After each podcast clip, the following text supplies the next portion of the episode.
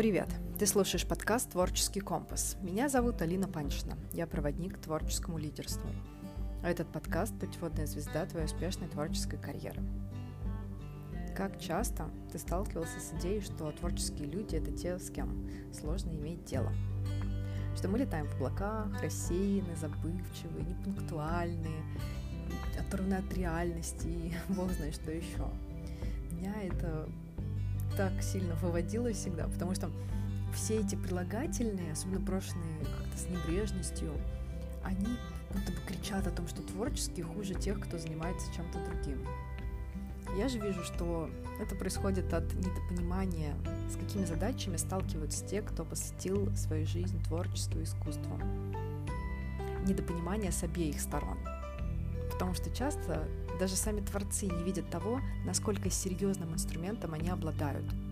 И понимание этого способно превратить их творчество в настоящее высокое искусство, оказывающее невероятное воздействие. Сегодня мы поговорим о том, на что способны творцы. Когда-то я занималась с психологом, и одно из заданий, которое я получила, нужно было написать историю – Нужно было изобразить э, положительного героя, да, который обладает самыми офигенными, на мой взгляд, качествами. И для него э, продумать злодея, который обладает самыми ужасными качествами. Да? Он должен был получиться там, максимально страшным, отталкивающим, очень сильным. И я не очень запомнила, э, каким вышел положительный герой, но зато я очень хорошо запомнила, каким вышел злодей. И сейчас я расскажу, почему. В общем, у меня вышел образ такого некого водного монстра, что-то напоминающее дракона, который живет в воде, но он не только живет в воде, но и как бы является сам, да, символом океанской глубины и темноты. Это нечто огромное, что не имеет конкретной формы, но имеет возможность превращаться во что угодно. И этот э, персонаж обладает силой э, стихии, да, вот такой непреодолимой, которой невозможно противостоять.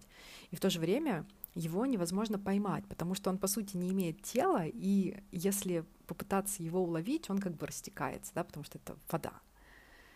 Короче, вообще полнейшая жесть. Но дальше был еще жестче. Оказалось, что вот этот положительный герой, которого я писала, это социальная маска, ультимативный какой-то классный образ, который каждый из нас пытается показать другим, да, а, показать, а, какой я классный другому человеку. А злодей — это наша тень. И это, когда я это поняла, я просто офигела. Меня это реально просто раздавило. Я думала о том, что я неужели вообще могу быть настолько ужасной, настолько ну, жуткой. И потому что люди, с которыми я взаимодействую, они же, ну, это же внутри меня сидит, и в любом случае она каким-то образом где-то проявляется. Но я сама про себя знаю, что э, я человек, который там довольно такой, как бы сказать, э, я много подавляю агрессии в себе. И э, я стараюсь видеть в людях хорошее, стараюсь э, там как-то не агрессировать на других и так далее. И получается, что по сути, даже если там кто-то сталкивался с моей темной стороной, а, большая часть, большую часть времени я ее не проявляю наружу. А значит, что вся вот эта вот мощь, вся вот эта вот стихийная сила, она, получается, обрушивается на меня саму внутри. И вот с этим я соглашусь. Я знаю, насколько я могу быть жестокой и, э, ну, не знаю, короче, в отношении к самой себе. И прошло несколько лет, я как-то, ну, училась работать с тем, что про себя узнала. И это большая вообще такая очень тонкая работа, и я не могу сказать, что ну, до конца научилась ладить с той частью себя, которая воплощается в образе вот этого водяного дракона. Но вот в один прекрасный день я начинаю слушать лекции Джордана Питерсона, в которых он разбирает библейские истории, и он очень много внимания уделяет вообще представлению о божественном, обращаясь к мифологии. Да? И вот а, там а, он а, рассказывал про одного из богов, это верховный бог Месопотамии, его зовут Мардук. И у него глаза по всей голове, и его слова — это магия, способная творить и разрушать.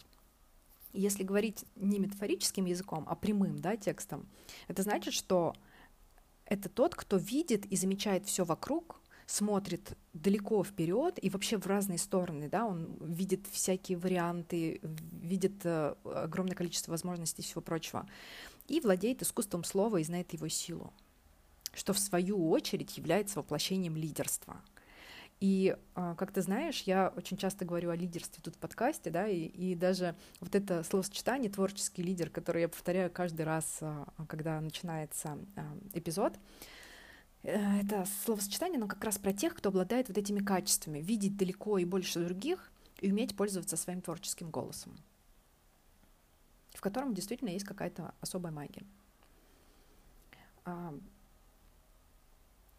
Но оказалось, что в этом мифе про Мардука есть кое-что еще близкое мне, а именно история его битвы с некой Тиамат. И это напрямую связано с тем, какой силой обладают творцы. Так вот, одной из важнейших битв, для которой э, Мардук а, и получил свои способности видеть э, все и творить магию словом, стала битва с огромной водной драконихой. И да, это женщина, и это непобедимый водный дракон. И то, что я узнала дальше, меня поразило еще больше. Что вот этот Тиамат символизирует первобытный хаос. Это по сути, то, что вмещает в себя абсолютно все, то, что существовало до начала времен. И меня до глубины души поразило то, что я на самом деле внутри себя борюсь с хаосом, и дальнейшая мысль о том, также меня поразило, да, что быть этим хаосом — это женская природа.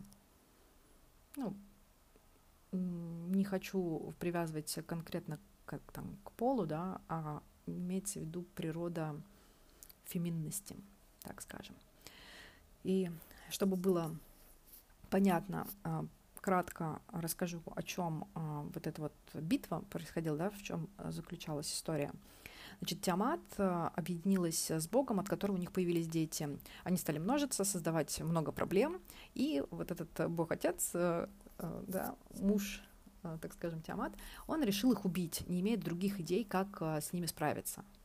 И Диамат отправилась к богу мудрости, что вроде как с этим делать, да, потому что нужно было как-то остановить э, а, от убийства а, собствен, ну, собственных детей, да. В общем, она мать, которая защищала своих детей. А, и получилось так, что бог мудрости э, решил усыпи, усыпить отца детей, а затем его убил. И дети, конечно же, взбунтовались, обвинив Тиамат, что она не защитила отца от смерти, и пошли на нее войной. И Тиамат создала воинов, которые победили детей, но их не убили, да, то есть как бы она им показала, что не надо со мной э, это, входить э, э, в состояние войны. Но я вас люблю, но просто типа не лезьте ко мне. Тогда дети, а, ну, конечно же, их это выбесило, что а, мать, во-первых, а, как будто бы она там, типа, виновата в смерти отца, что она вообще какая-то дикая, ненормальная, хотела их убить. И они призвали сына бога мудрости, да, которого зовут Мардук, чтобы тот справился с их взбунтовавшейся, по, им, по их мнению, матерью. И для этого боя он получил много оружия, и в том числе способность видеть и творить магию словом.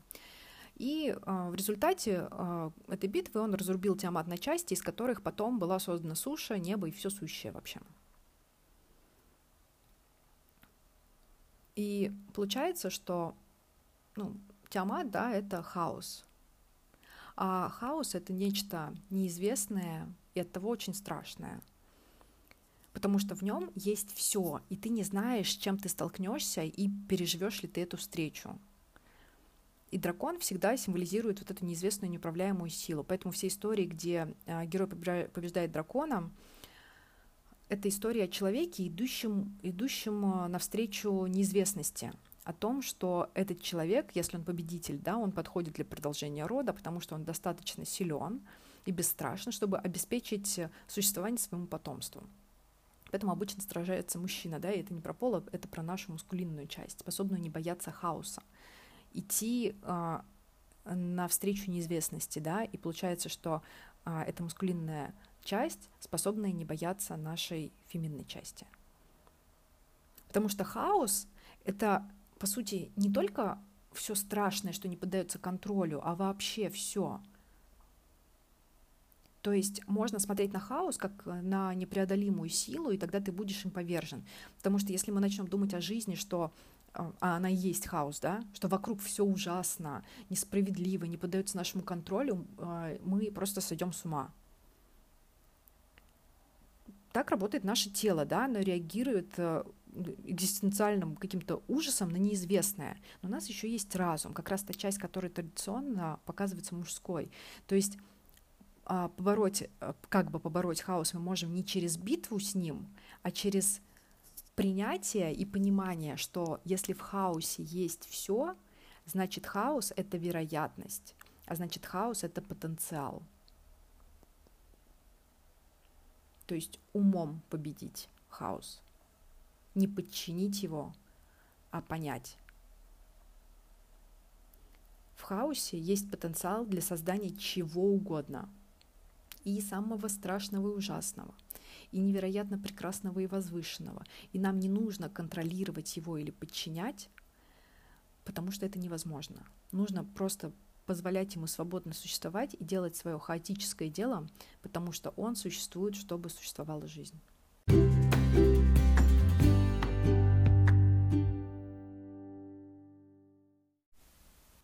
И если говорить о творчестве а, в разрезе того, да, о чем мы сейчас э, говорили, то здесь происходит то же самое. По факту мы берем какую-то идею из огромного бесконечного количества идей, да, вот этого хаоса идей, того, что нечто возможно, берем эту идею, приносим ее на передний план к нам, начинаем над ней работать и создавать из этой идеи нечто материально существующее.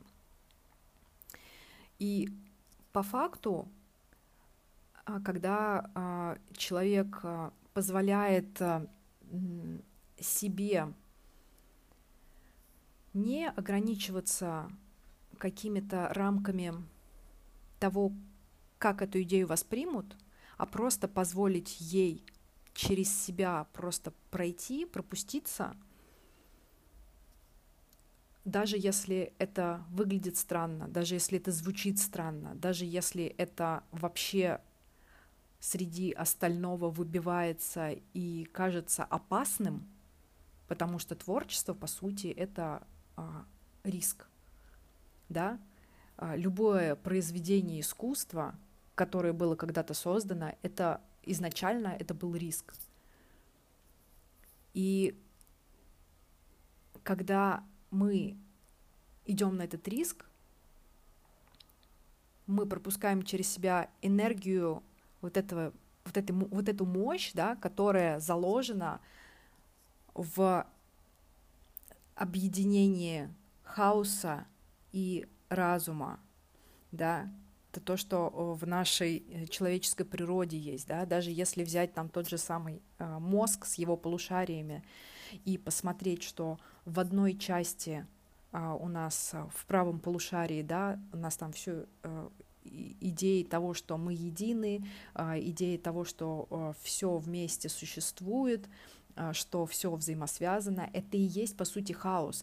Только мы можем смотреть на это, что мир там типа наши души объединяются, на-на-на, и красиво это и возвышенно подавать. А мы также можем смотреть, что а, там есть все, даже самое-самое страшное. И это все связано и этому всему есть вероятность воплотиться. И левое полушарие, которое ответственно за разграничение, за отделение за так далее, да, то есть за категоризацию, как раз-таки, так, грубо говоря, мужское, да, традиционно. И вот даже само наличие у нас мозга, оно а, показывает нам возможность использования этого огромного потенциала, заложенного в хаосе, а, и а, возможность а, реализовать а, а, те части из этого хаоса, которые мы выбираем. Мы можем выбирать осознанно, неосознанно, либо созидать, либо разрушать. И если для для человека творчество становится образом жизни, то, как я говорила в предыдущем выпуске, да, если ты творец до глубины души, ты не можешь не творить. Если ты не творишь, ты разрушаешь. И это, по сути, одно и то же.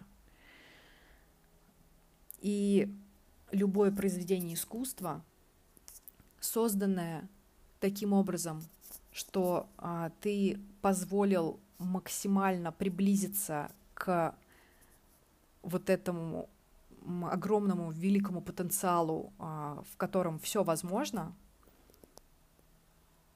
оно всегда ощущается, и а, великие а, художники, великие творцы, а, ну там каких-то прошедших времен, мы можем видеть, что они через себя пропускали вот эту вот огромную творческую силу.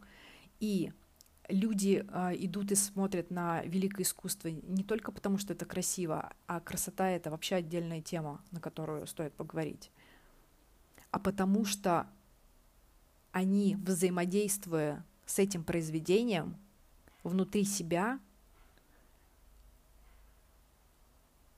понимают, они не понимают даже не так, они чувствуют, что это нечто невероятно мощное, огромное, и, возможно, они думают, что им это недоступно, но это доступно каждому, и поэтому это так э, привлекательно –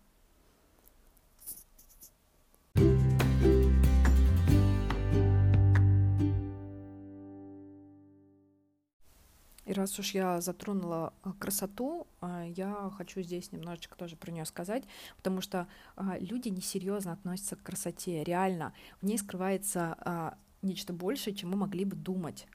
Красота как понятие, да, это выражение нашей божественности, нашего подобия Создателю, да, как раз вот э, то, о чем я говорила, о том, что внутри нас есть и хаос, и возможность этот хаос понять и выбрать из него нечто и поместить это в реальность да, вот а, когда я говорю о божественности а, человека, я говорю именно об этом, о том, что а, мы можем творить реальность, выбирая идеи какие-то и делая их материальными.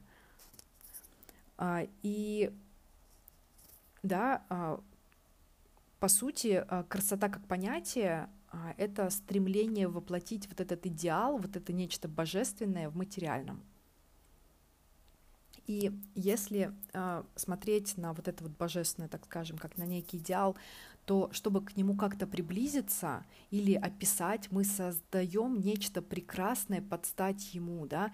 Поэтому, э, скажем, в, там, э, в, во времена, когда там, религия была очень сильна, да, да и сейчас в целом сейчас уже меньше, но все равно а, в какие-то там времена соборы и храмы строили такими невероятно красивыми, да, а, потому что это давало возможность прикоснуться к этому божественному, человеку понять, что для него это тоже возможно.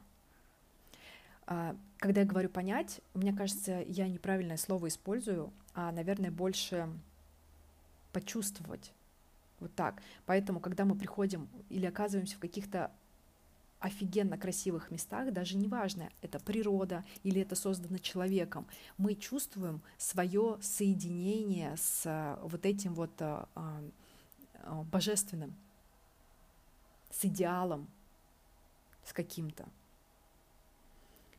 И поэтому искусство то же самое создавалось всегда таким образом, трогающим на каком-то необъяснимом уровне. Да? Такое искусство можно создать только в соединении со своим внутренним источником. Красота — это подходящее место для одухотворенности, то есть чего-то физического, да, наполненного духом жизни и обладающего наивысшей способностью к созиданию.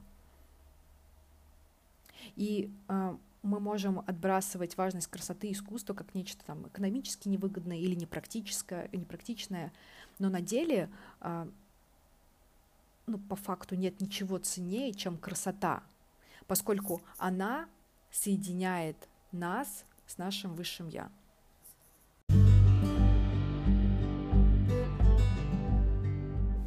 Сама идея того, что мы можем творить что угодно, произрастает из хаоса, в котором мы находим потенциал для чего-то конкретного и реализуем этот потенциал.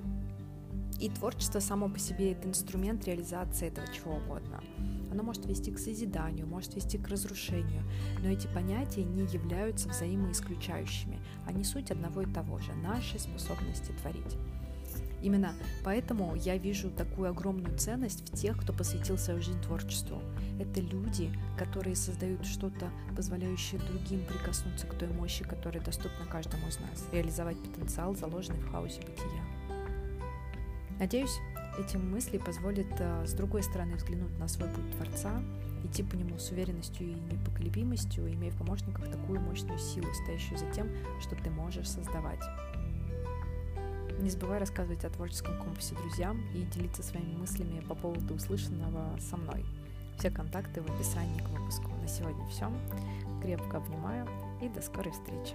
thank you